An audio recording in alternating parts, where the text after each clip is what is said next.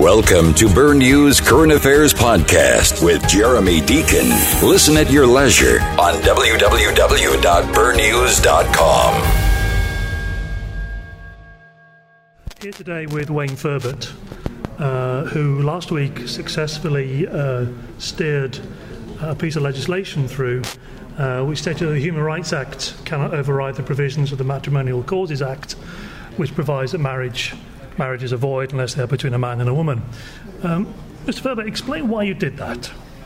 Well, basically, Jeremy, if you recall 2013, the government laid an amendment to the Human Rights Act uh, regarding sexual orientation. And at that time, uh, many individuals within the parliament, including myself in particular, uh, challenged the government that if we did what they did, it would open up the opportunity for same sex marriage the minister of the day, the Honorable Wayne Scott, told Parliament that this would not happen. The Attorney General at the time, which was Mark Pettingill, made it very clear that the bill that they laid down in 2013 will not open up the opportunity for same sex marriage. If you recall, it talked about services and et cetera, et cetera, et cetera. Well, what happened probably two years later than that? The uh, the Chief Justice ruled on the Bred case mm-hmm. based on the amendment to the Human Rights Act, mm-hmm.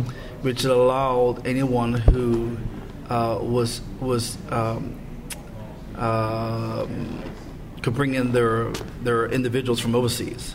That's only because of the idea of the, the amendment. So I felt that it was important for me to lay down a because remember at that time, I'm not sure you recall, I laid down a similar motion in 2013. Mm-hmm. It was defeated mm-hmm. on the basis that it would not open up a loophole. Well, I thought I brought the Parliament, to Parliament um, again in March of this year that we want to ensure, once again, that marriage should be defined between a male and a female. I laid it down in the morning.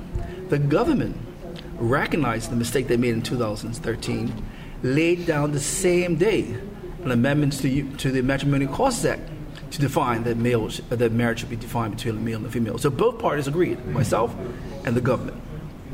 I debated mine, and then I rose and reported progress, assuming that the government would make a move and do something.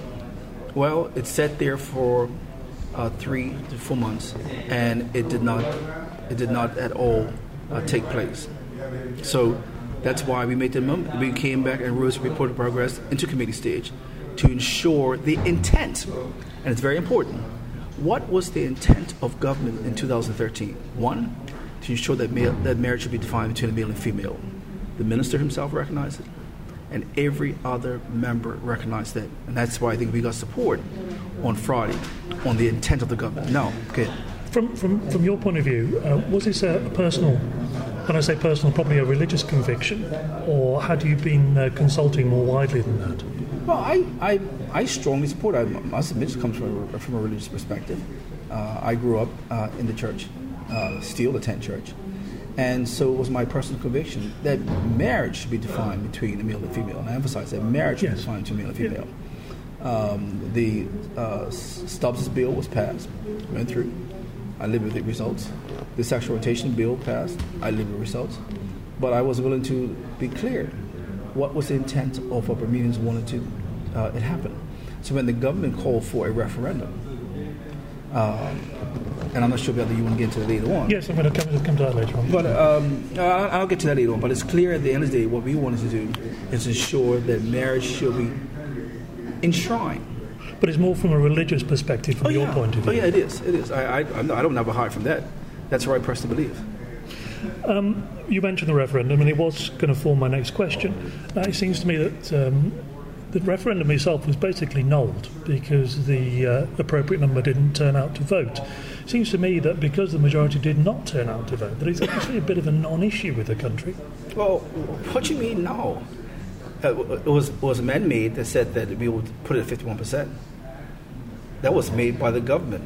Okay, but the then, they didn't. It didn't reach fifty percent. But let me, but let me be clear on that.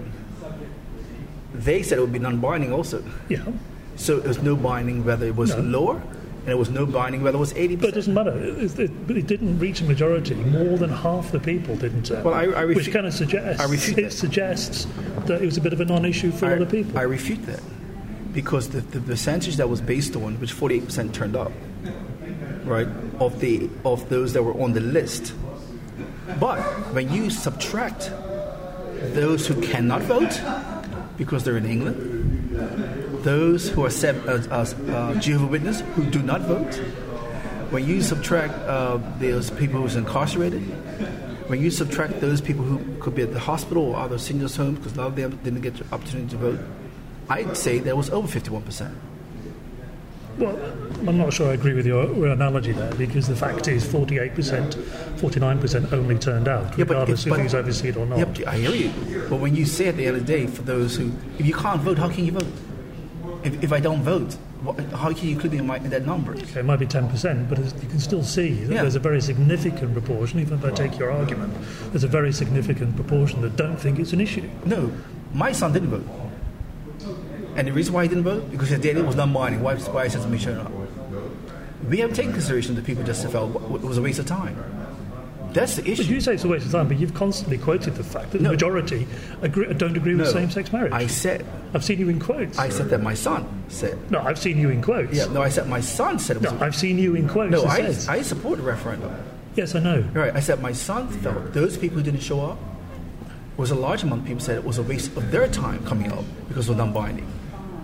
So when you take into effect those individuals who says that, that was what really at the end of the day, you know, when a, when a real vote coming down, or you had a vote on another issue, and he says binding, people uh, look at uh, a referendum in a different perspective. The government made some serious mistakes, and the mistake was, was that they couldn't make up their mind. They didn't have support within the caucus for their um, same-sex marriage. They didn't have support for civil union. And Michael said, or the premier, I should say premier, out of respect, just through this referendum, hoping, hoping that same-sex would be no. Why did, why did you why did you wait to table this amendment after till after the referendum? You said before it's been on the cards since about March. Well, we had a we had a break, you know. we, had, Easter break in between. Sure, but this is the last session of House this week, so it's been quite a long session since then. Ah, well, I did wait for the referendum because I wanted to show the people at the end of the day that was clear. And remember, I said to you, I said at the very beginning, the government has, and out of respect for them, because they had the first person to take up the motion, they have on the books still today. But why did you wait till after the referendum? I just said that. But why? What was uh, what was your answer? No, I was waiting for the government to make a move. The government has on the books a bill to ensure that uh, uh, male should be, a male a marriage should be defined between a male and a female. They have it on the books. And out of respect, that's why I wrote a report of progress because I met with the attorney general and another member of cabinet uh, when I laid my bill and said, look, let's find some cooperation to move forward. And so I was working with the government, hoping that they'll bring the bill. They didn't bring it. So I'm, I'm at the very last minute, I said, well, fine, if you don't want to bring it, I'm going to bring mine. Did he, did you talk to the government about it? Uh, on the last one, no. They need to. No, sorry. Did you liaise with the government about whether they're going to bring up their bill before you brought up yours? But I knew they were going to bring it. How did you know that? The, the government don't have the lack of leadership. It's clear they have lack of leadership. You didn't speak to them though to say No, they I were going to bring it up. No, I didn't. I didn't speak to them because it showed they have lack of leadership. The premier said the day after the referendum, he said, "I will leave it up to the decision of the courts. I will wash my hands like Pontius Pilate." That's not leadership. We have we have We're getting into the politics here, but you didn't speak to them about it, so you didn't know what they were going to do. Well, let me ask you this question: Have they yet taken up the bill? No. Well, it's irrelevant now, isn't it? Well, it, no, it is, it is relevant because we have a, we have an agenda where they lay out what they're going to plan to do. They they tell us what they're going to do. There's no way that they can take it up. The premier said to me on Friday, said, "Listen, can you hold off your bill?" And this exact words. Can you hold off this bill to be speak to the commission, Human Rights Commission, and I will support you on Wednesday, which is today. What did he tell me? I said, Premier, I heard they'll be back in March that they didn't support my bill nor your bill. So why am I going to wait and hear from them once again? They haven't changed their minds. So why listen to three people when I heard 14,000 people say no? I want to come back onto the Human Rights Commission later on in the interview, but in the meantime, there's a very pressing debate tomorrow in the Senate. Um, have you any indications which way the Senate's going to vote? I think it'll be very close.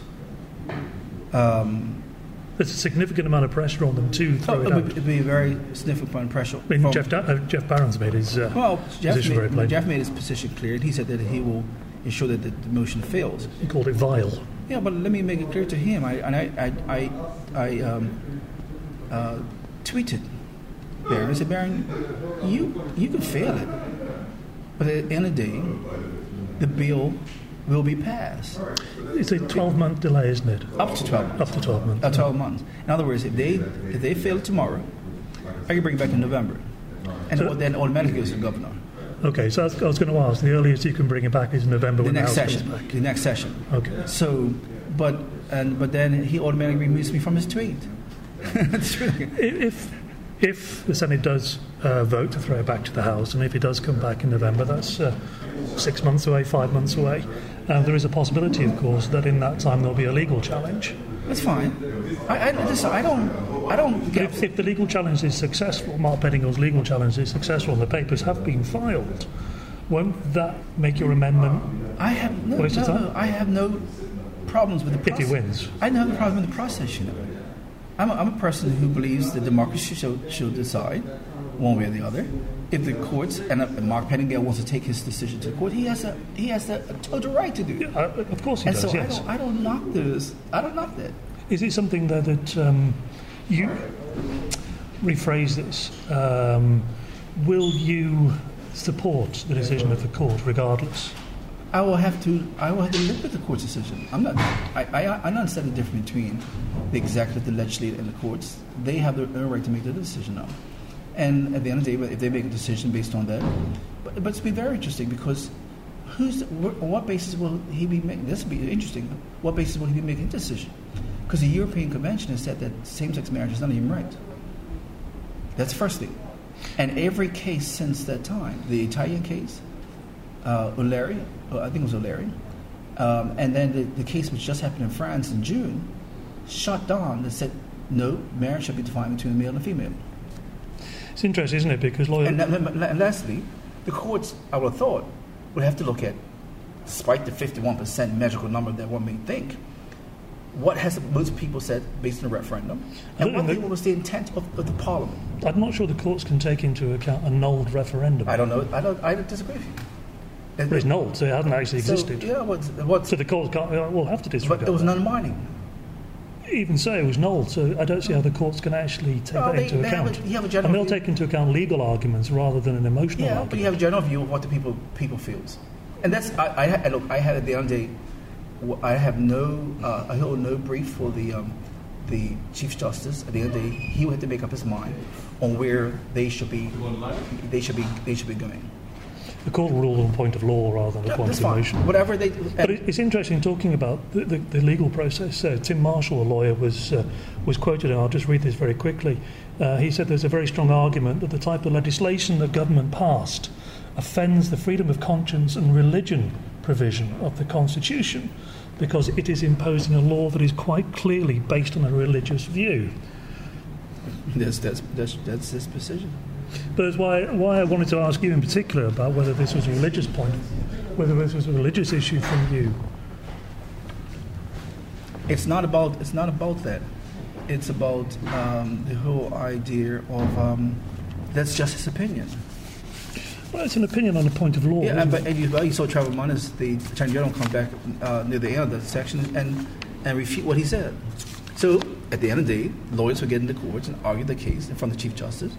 Chief Justice will make a decision, and the, the government then then can appeal it to the um, a higher court, maybe to the, to the to the European courts, who has ruled totally in favor of the rights for states to decide where they want to go. if Bermuda still has a right to go to the European Court by that stage. Well, we're still there, as we are, as we're still there. we'll see uh, what as happens, we right, but that's, that's, uh, that's Yeah. going to have been dragged. And of course, Shawn Crockwell, you've um, uh, told the House as well, we are in breach of the Human Rights Act if we pass this. And, and there's, forgive me for reading this, but I think it's quite important because the Human Rights Commission uh, issued a statement. I want to read from it.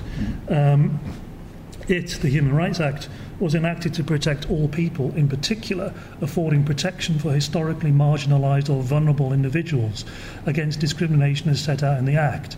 The effect of the Human Rights Amendment Bill 2016 is to legally permit discrimination against individuals of a protected class. Thereby enshrining discrimination in the very act that was put in place to protect against it.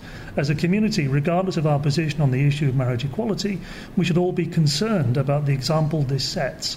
If we if, if we can so brazenly undermine our commitment to anti discrimination in this area, why not in other areas? Now, that's a very powerful statement from them, but it also points to the fact that this could have created a precedent. First of all, dealing with, with their statement, what's your opinion? What's your reflection on that? Well, I, again, I go back to the European Convention, where the European Convention, once they passed, uh, talked about uh, same-sex marriage. Thirteen states within that who signed, who signed, enshrined in their uh, constitution that marriage should be defined between a male and female. Only eleven states of, that group have moved ahead with it. So, despite what they say, I'm just saying what the European Convention has said. 13 states, and, and out of the 120 countries around the world, only 10% has said that marriage should be defined between a male and female. Should, um, should not, so same sex marriage should take place. And 90% of the countries, all Asia, Eastern Europe, because not, not all, is only Western Europe, and, uh, and African country and the Caribbean, which we kind of must admit we're kind of part of, is has said that male should be marriage should be defined between a male and female. We're within the majority, not the minority, you know.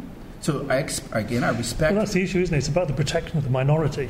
I respect that individual's view, whoever, whoever that quote is. I respect. Well, it's the Human Rights Commission statement. I res- I'm, but it come from one person. No, it came from chairman, I'm not sure. The chairman, whoever comes from, I respect her, her or his view. My point is that we are on good grounds based on what other states around the country, around the world, has done, uh, that let the country decide where they want to stay on this issue. But what about the precedent setting? I mean, they actually make a point of saying that it could set a precedent. That's up to them. A precedent for what? A precedent for denying other people Ah, uh, Come on, their that's rights. just stretching it. Is it? Why? No, what Why? Why is that stretching You think about tomorrow we're going to make a law that. Um, uh, But it does set a precedent. it, it set a precedent if, if you're, un, you're not conscious of, of um, certain things, but you can't at the end of the day say that uh, and just blatantly say it's going to set uh, uh, a precedent on a particular issue. You can't. I mean, you can say it, but just to say it don't mean there's is right. When they go on to say human rights and fundamental freedoms are the birthright of all human beings? Their protection and promotion is the first responsibility of government. I have to say, I'm, I'm on record as going to say that I didn't, never thought you'd have a referendum on a minority issue. Uh, it's up to governments to protect minorities Yes. The government couldn't do it. They don't have the votes. because you brought the bill. No, no, they didn't have the votes within a Government as big government, not necessarily a party. They didn't have the they didn't have the votes. No, no, no, not necessarily a party in power. Government overall. As I said, they didn't have the votes. We wouldn't have voted for it, and they they had But, members on but the point is, government should be looking to protect the rights of minority. Listen, we can make that argument in any country around the world. We can make that argument, And several governments have taken that on board and, and protected the rights of have minorities. not, because they have a majority have not. That's why my point was. Because you have the right at the end of the day to look at the, the cultural aspect of a certain society, and my, the cultural aspect in society of Bermuda is that is and must be it's very strong religiously. It's very conservative. Matter of fact, we probably have, have benefited from such a conservative religious society over the, over the, over the years, because if not, we could have a lot more troubles in this country. Possibly. Uh, just one more question, of course. The, the world is changing, and perhaps uh, Bermuda needs to change with it. Let me just say that time, the time will tell um, that um, it, it will change. Generations does change, right? I believe that the next generation of leaders in this country will probably do something different than what we're doing now. Okay, on that note, Mr. Furbert, thank you very much for your I time. appreciate. Thank you for tuning in to Bernews Current Affairs Podcast with Jeremy Deacon. Listen at your leisure on www.bernews.com, your 24 7 Bermuda news source.